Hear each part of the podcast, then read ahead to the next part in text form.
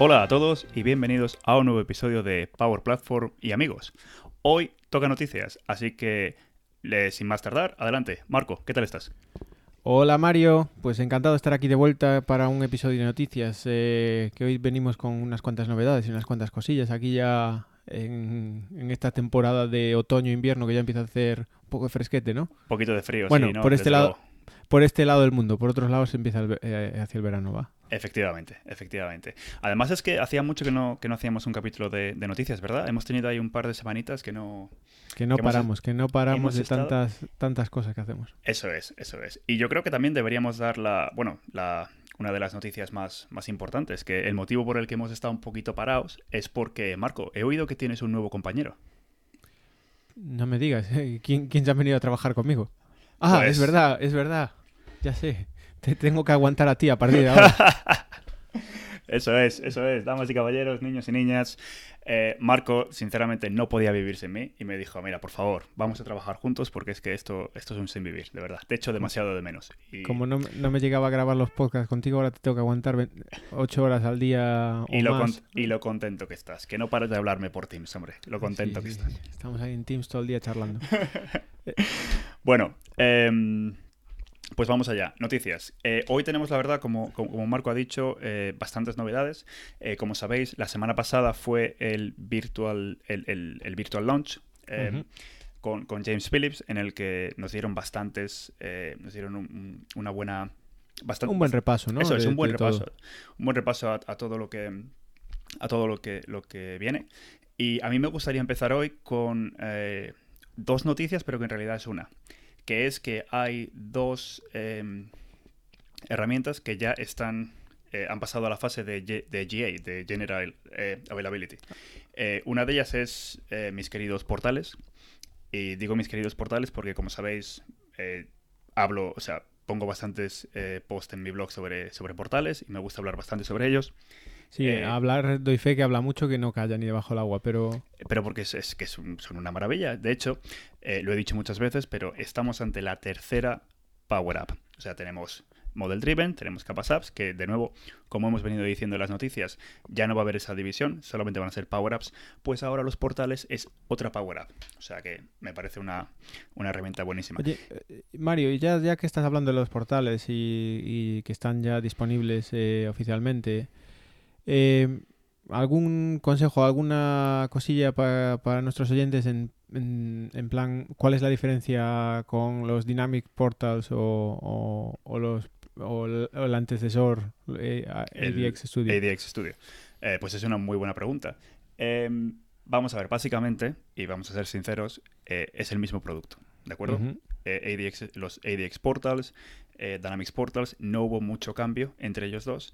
Y realmente de Dynamics Portals a Power Apps Portals no hay prácticamente nada. Todo sigue estando como estaba en Dynamics Portals. Lo que sí que hay es un cambio más de mentalidad. Como muchos de vosotros podéis ver, es que ahora los portales están justo en el centro de la Power Platform. Está justo cuando tú vas a crear las aplicaciones, ahí tienes la opción de Power Apps Portals. Si recordáis los Dynamics Portals, la forma de instalarlos anteriormente, tenías que ir... Era un coñazo.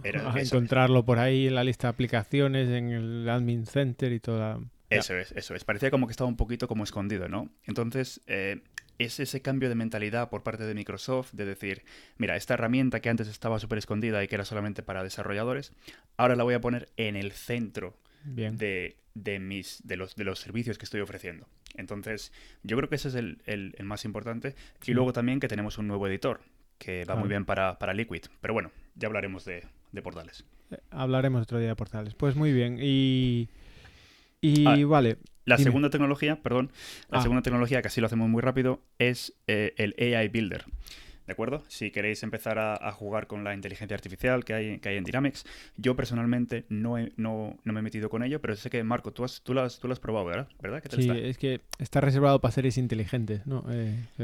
Se supone que se llama inteligencia artificial, o sea, que yo pensaría que sería para la gente que no es muy inteligente, ¿sabes? Para echarle una manita, ¿sabes? Bueno, pues no, está muy bien, tiene sus tres modelos, ya sabéis, hemos hablado de algunas cosillas de AI Builder. el rollo de detectar formularios, de hacer modelos de clasificación, etcétera. Está bien, no es nada que no pudiéramos hacer ya con Azure Machine Learning o Cognitive Services, pero lo que nos permite es hacerlo aún más fácil, hacerlo más asequible para los usuarios de los Citizen Developers, la gente que usuarios a los que está enfocado un poco más la low code o el no code platform que tenemos con Power Platform, y bueno, está ahí fácilmente conectado y nos permite tal. El único pero, que si me permites, que el precio de entrada es un poquito alto. Vale, hay sí trials gratuitos y tal, pero el precio de entrada son $500 mínimo por mes. Y bueno, no sé, a mí me parece un poco alto. La verdad es que en realidad lo mejor sería que no nos metiéramos en temas de licenciamiento, ni con AI. Lo voy a dejar para el final, pero luego tengo que hablar del self-service. Pero no, bueno, lo del AI Builder sí, hay algunas dudas aún que tienen que clarificar cómo van a cobrar por los service credits y eso, pero bueno, ya está ahí disponible, está bien. La parte guay de AI Builder, que también trae un componente para Canvas Apps, que es el reconocedor de tarjetas de visita, y que eso sí que tenemos con cualquier licencia de Sales Enterprise, tenemos un número de scans y bueno, está todo explicado en las guías. Pues he de decir que eso ha sido lo único que he intentado probar y no he conseguido echarlo a andar. O sea que igual le tengo que volver a dar otra. Error de usuario. Igual le tengo que volver a dar otra a esta, porque lo probé, lo monté hace, de hecho, un par de meses. O sea que todavía estaba en preview. Vale. Y no conseguí echarlo a andar, pero bueno, ya vale. Probaremos. Vale, pues portales, AI Builder, ¿qué más? ¿Qué más tenemos? ¿Qué más tenemos? Bueno, dos cosas que pasan a ser General Availability y una cosa que nos quitan. No sé si algunos de vosotros, personalmente yo nunca las he usado, sabía que estaban ahí, pero no las usaba, la verdad. No sé si algunos de vosotros utilizáis las reglas en las Canvas Apps, ¿de acuerdo? Las reglas eran una funcionalidad que nos ofrecía Microsoft, que por ejemplo si tenemos un textbox en el que si la cantidad es mayor que 50, por ejemplo, queremos ponerlo en verde, o que si la cantidad baja, por ejemplo, de... se pone en negativo, queremos ponerlo queremos cambiar el color del textbox en rojo. Esas eran una opción que se llamaba rules, o sea, reglas, y que era muy fácil. Podíamos añadir la condición y podíamos hacer ese tipo de pequeñas modificaciones de la interfaz.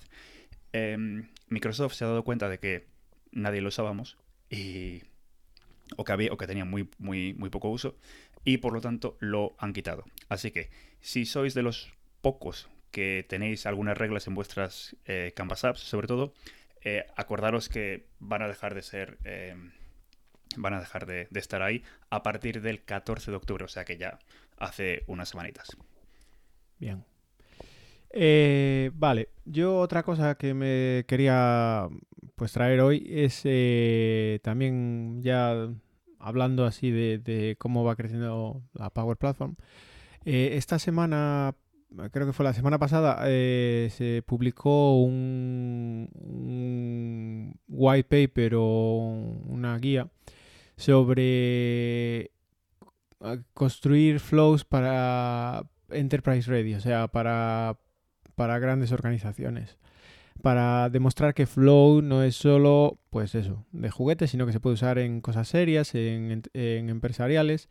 Y pues de hecho colaboraron varios MVPs y gente de Microsoft, y crearon este white paper que el autor principal es un MVP, Jerry Winstock, y cuenta pues un poquito cómo trabajar con flows desde el punto de vista empresarial y cómo llevar la planificación, despliegue, diseño, de troubleshooting, testing, mantenimiento, etcétera. Está muy bien, son unas 100 páginas de guía, pero tiene cosas muy interesantes y vale la pena echarle un vistazo, porque siempre hay cosas que se aprenden, y bueno, totalmente recomendado. Dejaremos el enlace en las noticias, pero una cosa gratuita, muy, muy interesante, que viene de la comunidad. Que bueno, la verdad es que siempre es súper interesante echar un vistazo a todos estos white papers que la comunidad publica, porque por ejemplo me acuerdo que hace poco se publicó uno acerca de el Power Platform Adoption Framework, y que también era un poquito en la misma onda, más o menos, cómo era posible adoptar la Power Platform a gran escala y cómo poder... Pues hacemos una cosa también, lo ponemos ese enlace sí. En la descripción del capítulo para los dos, los anuncios y los dos white papers. Esa es muy buena idea, porque la verdad es que yo me lo leí y la verdad es que de verdad te abre un poquito la mente sobre cómo puedes... sobre todo cuando te sientas con equipos de IT así muy, muy, muy cerrados, cómo les puedes abrir un poquito la mente y decir, mira, que esto sí que lo podemos hacer, y con Flow seguro que pasa lo mismo. ¿Qué más nos traes, Marco? Pues mira, otra cosa también que viene de la comunidad y que me ha llamado la atención, más que nada es una curiosidad, pero está muy bien. Como muchos sabréis, sobre todo los que ya lleváis un tiempo, hay una cosa pseudomágica en Dynamics, que eran las OrgDB Settings. Eran una serie de configuraciones que están a nivel de OrgDB, que era de tenant, de OrgDB era como le llamábamos antes a la base de datos de una organización de Dynamics, y que te permiten configurar pues ciertas cosillas ahí, ajustar del tenant, ¿vale? De cosillas como el método de autenticación para IFD o el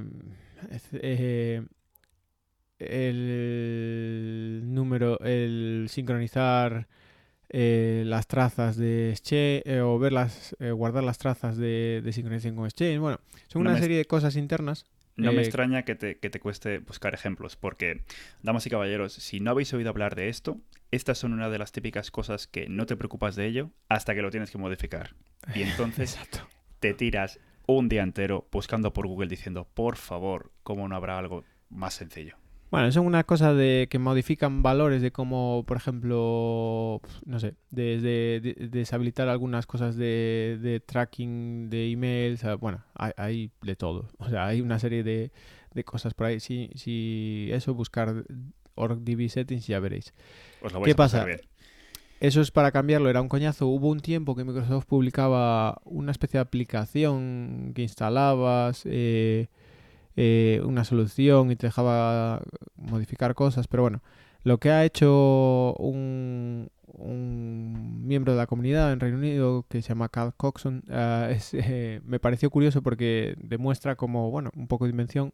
Creó un conector para OrgDB Settings, un conector personalizado con el framework de conectores, y luego creó una Canvas App que te permite ver la configuración y cambiarla, tal, o sea que tienes una Canvas App en vez de otra cosa. A ver, hay otras formas de cambiarlo, pero es una cosa curiosa que me llamó la atención de ver cómo usar una Canvas App con un conector más avanzado. Así que os dejaré el enlace por si queréis echarle un vistazo. Han publicado también el código, ahí está todo.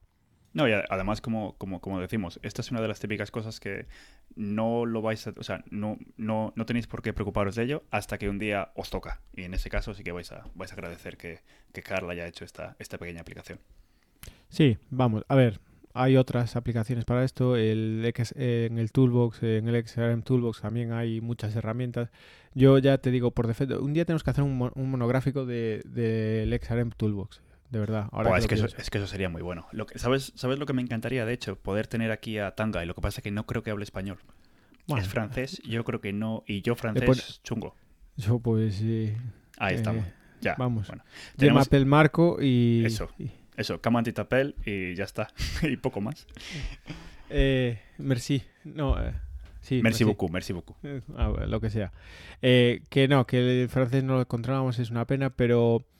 Que de XRM Toolbox hay muchas herramientas, y de hecho hay una herramienta para esto, herramientas para los portales, para todo. O sea que cosillas, ¿vale? Bueno, y ya una última noticia que traía yo, que no podía ser como otra manera. Tengo que tener algo de licenciamiento. Vamos a hacer una sección permanente. ¿Cómo te gusta el licenciamiento? De hecho podríamos decir licenciamiento. Tranquilo, ya, sí, pongo, sí, ya pongo una musiquita. Sección ahí. Hay que poner una sección. Ponemos una sección y ya. Pero ¿qué quieres? Que no paran. Como muchos sabréis, esta semana, de hecho esta misma semana, esto es una noticia, vamos, breaking news aquí. Es que tengo que meter una musiquilla, pero bueno, tranquilo. Ya en postproducción. Aquí, bueno. Pues esta semana, si os habéis logueado en vuestro tenant de Office 365, puede ser que hayáis visto un mensajito diciendo algo así como que a partir de dentro de una semana se va a habilitar el self-service para Power Platform. ¿Tú cómo? ¿Self-service? ¿Qué será eso? Bueno, pues si veis los detalles, lo que Microsoft ha decidido hacer es básicamente permitir que cualquier usuario de vuestro dominio o de vuestro tenant de Power Apps pueda adquirir licencias, ¿vale? Sin tener que recurrir al administrador del tenant ni nada. Simplemente quiero una licencia de Power Apps o de Flow o lo que sea. Bueno, se irán habilitando poco a poco y distintos mercados, pero de Power BI. Y voy a poder poner una tarjeta de crédito y comprar, pues eso, 5 licencias. Quiero hacer una Power App para mi equipo. Venga, va, lo hago, cojo 5 licencias y para mí. Y ya está. Y listo. Sí, las puedo usar dentro de mi dominio y de mi empresa sin problema. La verdad es que me parece un poquito brutal. Lo que sí que... A ver, esto hay que tomárselo. Esto, como dice Marcos, a un breaking news. O sea, lo han anunciado esta semana y han hecho los cambios esta semana. Entonces, como sabéis, micro es a veces un poquito... que a veces corre antes que andar. Sí, y lo que os voy a decir es que yo... Bueno, lo han anunciado... Sabéis que también anunciaron el licenciamiento de portales y luego tuvieron que cambiar algunas cosillas para ajustarlo, lo mismo en otras cosas. Eso es. Yo me esperaría algunos cambios aquí, porque la parte más controvertida de este anuncio, bueno, lo del self-service, bueno, podría estar bien, ¿vale? Lo veo en algunos escenarios que empresas muy grandes, ¿verdad?, que permitan departamentos que se procuren sus propias licencias con una tarjeta o de crédito, como sea, ¿no? Muy bien, me parece... que habrá clientes que les venga bien eso. Guay. Ahora hay otros clientes en los que eso no les va a gustar ni un pelo, que un departamento sea capaz de saltarse a su departamento de IT o sus controles de gobernanza, etcétera, y simplemente ponga la tarjeta y a la venga te cree un deployment de Power Apps, ¿no? No, desde luego. Entonces, es que ¿qué pasa? Perdón, sigue. ¿Qué pasa? Es que no se puede deshabilitar. O en el anuncio original dijeron que esto es así y a ajo y agua, que esto no se puede deshabilitar y si no te gusta, pues allá tú. No hay ninguna opción para el administrador global de decir no quiero que hagan self-service. De hecho, vas a poder ver las licencias, pero no las vas a poder tocar. Y... ahí es donde empieza la parte controvertida de esto, y la parte de preguntas, porque como sabréis muchos clientes empresariales tienen sus acuerdos de licencias negociados con distintos precios, descuentos por volumen, entonces esto va a ir a ese de acuerdo o qué precio se va a aplicar, voy a poder meter esas licencias en mi Enterprise Agreement, van a renovarse, qué contratos van a hacer la gente. Yo creo que Microsoft aquí se ha metido en un terreno farragoso demasiado rápido y sin una habilidad de bloquearlo. Me gusta la idea de hacer que lleguen Power Apps a más gente, totalmente de acuerdo, pero creo que esta no era la medida más importante o más urgente para hacer ahora y me da mucho miedo porque, como todo, si tú creas una situación... de descontrol o un poco de riesgo sin explicar las cosas bien, porque a lo mejor, oye, luego resulta que estamos pendientes, de hecho, a día de hoy en cualquier momento publicarán las preguntas frecuentes y a lo mejor aclaran todo esto y estoy esperando por eso, yo y mucha gente, así que si lo hacen, pues actualizaremos los enlaces del capítulo y todo, pero a mí mi principal miedo es que esto cree miedo en los administradores y digan, pues acabó, bloqueo Power Apps y Santas Pascuas. ¿vale? ¿Cómo puedes bloquear Power Apps? Muy sencillo, te vas a tu Active Directory, si tienes Active Directory Premium, y creas un acceso condicional a la aplicación y se acabó. Ya puedes controlar y ya no entra nadie a Power Apps y Santas Pascuas. Eso sería un error grave que, no sé, yo creo que esta medida igual hay que repensarla un poco. Pero bueno, ya os actualizaremos para el siguiente capítulo de noticias a ver en qué queda esto. Sí, no, desde luego. Y como hemos dicho, de nuevo, esto ha salido esta semana, ¿de acuerdo? Y Microsoft sí que es famosa por hacer este tipo de cosas y luego, como ha explicado Marco con el licenciamiento de portales, volver un poquito y decir, bueno, vale, va, que me lo he pensado mejor, vamos a hacerlo de esta manera. O sea que no os alarméis todavía. Sabed que esto se ha habilitado, tener cuidado con ello y os dejaremos un enlace en la descripción también a un artículo de Mary Jo Foley que explica un poquito más esto, ¿vale? Y si hay algún cambio, actualizaremos los enlaces. Bueno, creo que ha llegado la hora y creo que, bueno, esto lo vamos a hacer en todos los capítulos de noticias. Ha llegado la hora, Marco, ¿no crees que de hablar un poquito de comunidad? Porque la sección de deportes, ¿no? La sección de deportes, eso es. Porque ha pasado algo el fin de semana pasado, ¿no? Que yo me lo perdí. Sí, es lo que tiene no poder viajar, ¿eh, Mario? Es lo que tiene, pero bueno. Pero bueno, que sí, que el sábado pasado hemos tenido el placer, Mario estaba allí en espíritu, desde luego que sí, por preguntando seguido, ¿cómo va el evento? Mandarme fotos.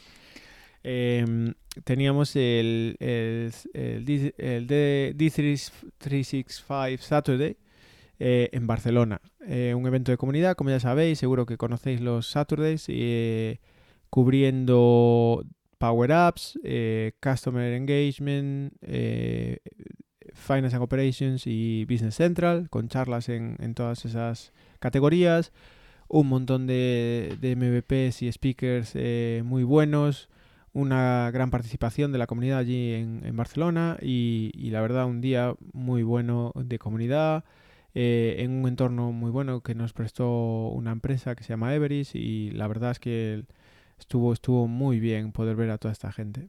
Es una pena que Mario no pudieras estar allí, pero es lo que tiene. Ya, la verdad es que sí. Bueno, como nuestros oyentes sabrán, estoy esperando a mi segunda hija, así que ese fue el motivo por el que no pude hacer el viaje. No puede estar a más de 20 minutos del hospital. Efectivamente, no, del hospital no, de casa.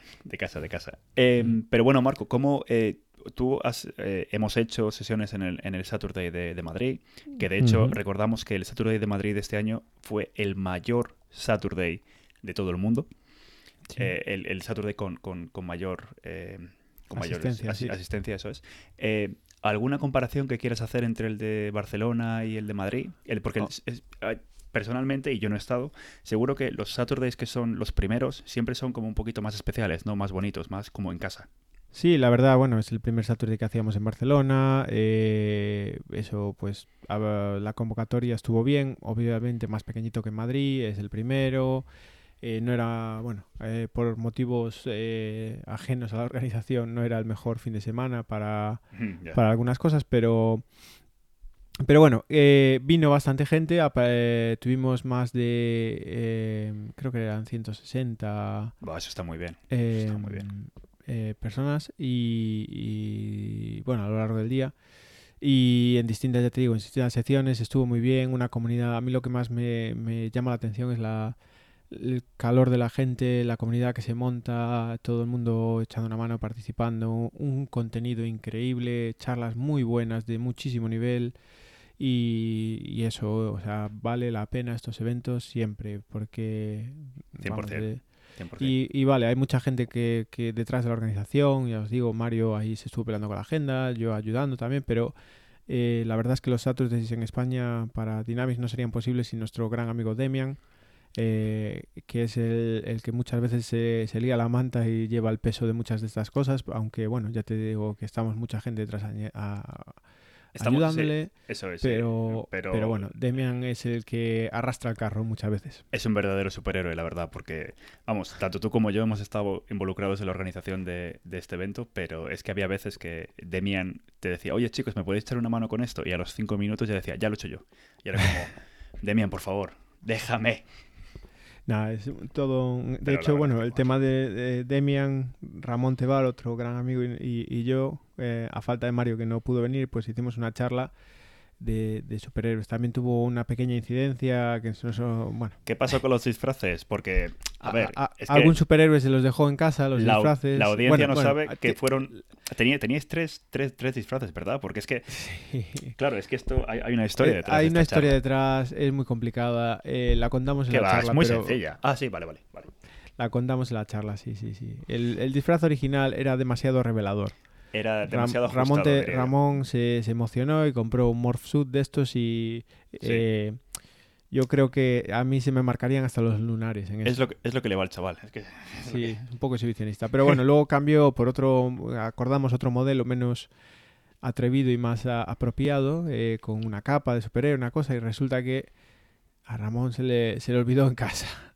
Entonces tuvimos que ir al plan C, que envolvió ir a un bazar, encontrar lo que pudimos, y bueno, ahí acabamos con Mr. Flow, o como luego me cambié a Dr. Flow. Dr. Flow, joder, qué buena. Mr. Power Apps y Mr. Power BI, y nos creamos una tienda de disfraces para superhéroes con integración con Stripe. Estuvo muy chula la charla, la verdad. No, la verdad es que yo tenía el LinkedIn que me estaba volviendo loco. Tanto LinkedIn como Twitter me estaban volviendo locos por los dos lados, o sea que...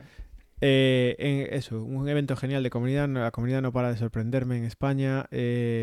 Bueno, como anécdota, estoy organizando con otro amigo. Decidimos hacer algo aquí. Espera. ¿Cómo que como anécdota, por favor? Esto tiene nombre, damas y caballeros. ¿Cómo se llama esto? El grupo. ¿Cómo se llama? El grupo de usuarios de Power Apps de Vigo. Bueno. Vamos a ver. Por favor, un aplauso, por favor. Oh, sí. No, todo. Bueno, tenemos nuestro evento inaugural, que ahí nos liamos la otra vez. Nos buscamos un lío. Y el 16 de noviembre vamos a hacer un workshop de Power Apps de 8 horas, explicando todas las distintas Power Apps y todo con labs, etcétera. Y lo pusimos pensando, bueno, a ver si se apunta alguien. Y en menos de 24 horas tenemos lista de espera.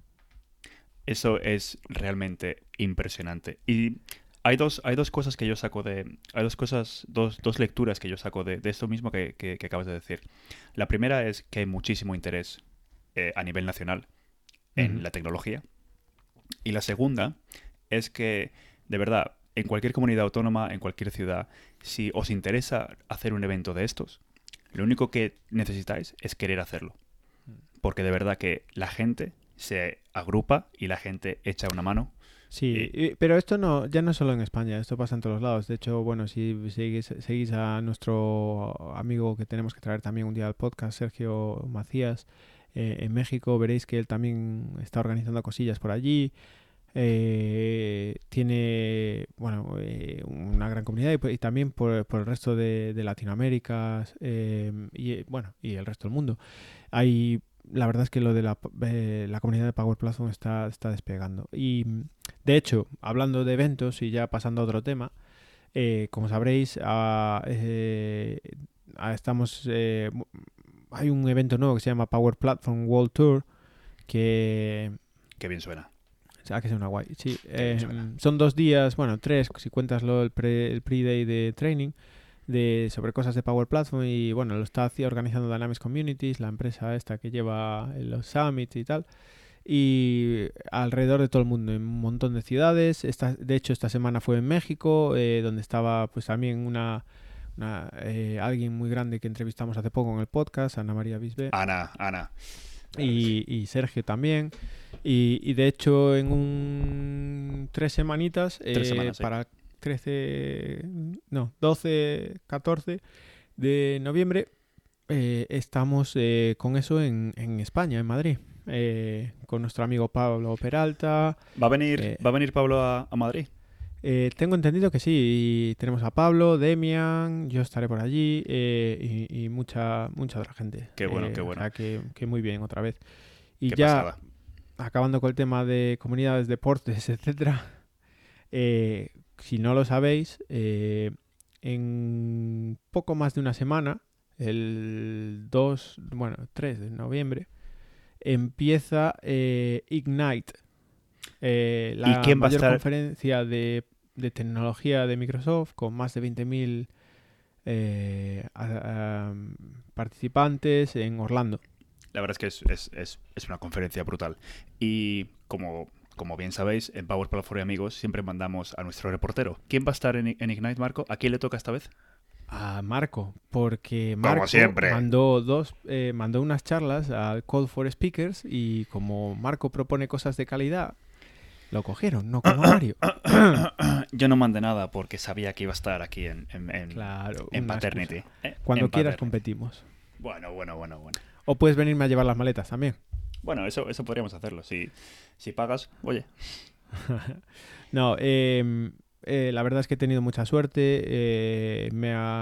Voy a estar dando dos charlas en Ignite. Estoy aquí entre amigos, lo reconoceré, un poco cagado del miedo de dar una charla en una conferencia tan grande. Bueno, di una vez en el antiguo Convergence, par de charlas, pero bueno, esta es aquí Convergence como que era más gente de marketing y ventas, que es más fácil colarle algún gol, pero aquí, vamos, la conferencia de Techies, así que hay que prepararse bien las cosas. Se te van a echar, ya verás, pero bueno, nada, seguro que lo haces genial. Pero bueno, haremos algún reportaje especial de allí. Tengo un par de personas a las que me gustaría pillar para hacer una entrevista cortita con nosotros. Y la verdad es que esa conferencia, lo más importante, aunque no vayáis, de hecho, aunque queráis ir, ya no podéis porque se han vendido todas las entradas. Imaginaros la demanda que tiene esta conferencia. Lo más importante es que va a haber novedades y cosas sobre Power Apps allí. Hay una charla que yo ya la tengo puesta en el calendario con Charla Mana y todo el equipo, que es un deep dive en Under the Covers of Power Apps. A ver qué hay ahí. Y luego, bueno, hay muchas charlas sobre Power Apps, etc. Y lo bueno de Ignite es que publican todo el material, así que para las siguientes noticias, Mario, como no va a estar durmiendo porque va a estar cuidando de otro bebé, va a hacer una selección de charlas, ¿verdad, Mario? Y nos las vas a poner todas. Claro que sí, hombre, claro que sí. Además es que lo mejor de revisar todas las charlas es que obviamente también te puedes bajar el PowerPoint, ¿sabes? Y eso es muy útil. Esos son unos templates muy útiles. Muy bien. Bueno, pues yo creo que con eso damos por terminadas las noticias de hoy, o sí, yo creo que con eso ya podemos dar por terminadas. Solamente una cosita más, que ahora que me he acordado, cuando hemos mencionado que nuestro amigo Pablo Peralta va a venir a Madrid para el Power Platform World Tour, que suena muy bien. World Tour. La verdad es que estaría muy bien tener a Pablo en el programa de entrevistas, ¿verdad? Lo que pasa que es que estamos intentando cuadrar agendas y no podemos, así que... Hombre, está muy liado. A lo mejor le podemos hacer un asalto. Yo creo que sí, ¿no? Y le hacemos un asalto. Yo creo que o hacemos eso o, por favor, nuestros oyentes, si estáis escuchando esto y veis a Pablo Peralta en el Power Platform World Tool, que son 3 días en realidad, o sea que tenéis tiempo de pillarle, recordarle, por favor, que hable con Marco y con Mario para nuestro podcast, porque así vamos a tener una pedazo de entrevista con Pablo, que seguro que tiene cosas muy, muy interesantes que contar. Genial. Bueno, pues con eso nos despedimos hasta el siguiente episodio. Muchas gracias por escucharnos y no sé. Aquí seguimos. Y hasta la próxima. Recordad que la semana que viene publicaremos un nuevo episodio. Esta vez tenemos una pedazo de entrevista que le hicimos a Nico Fernández. Así que no os lo perdáis. Y nada, como hemos dicho, hasta la próxima. Un saludo y muchísimas gracias. Saludos a todos.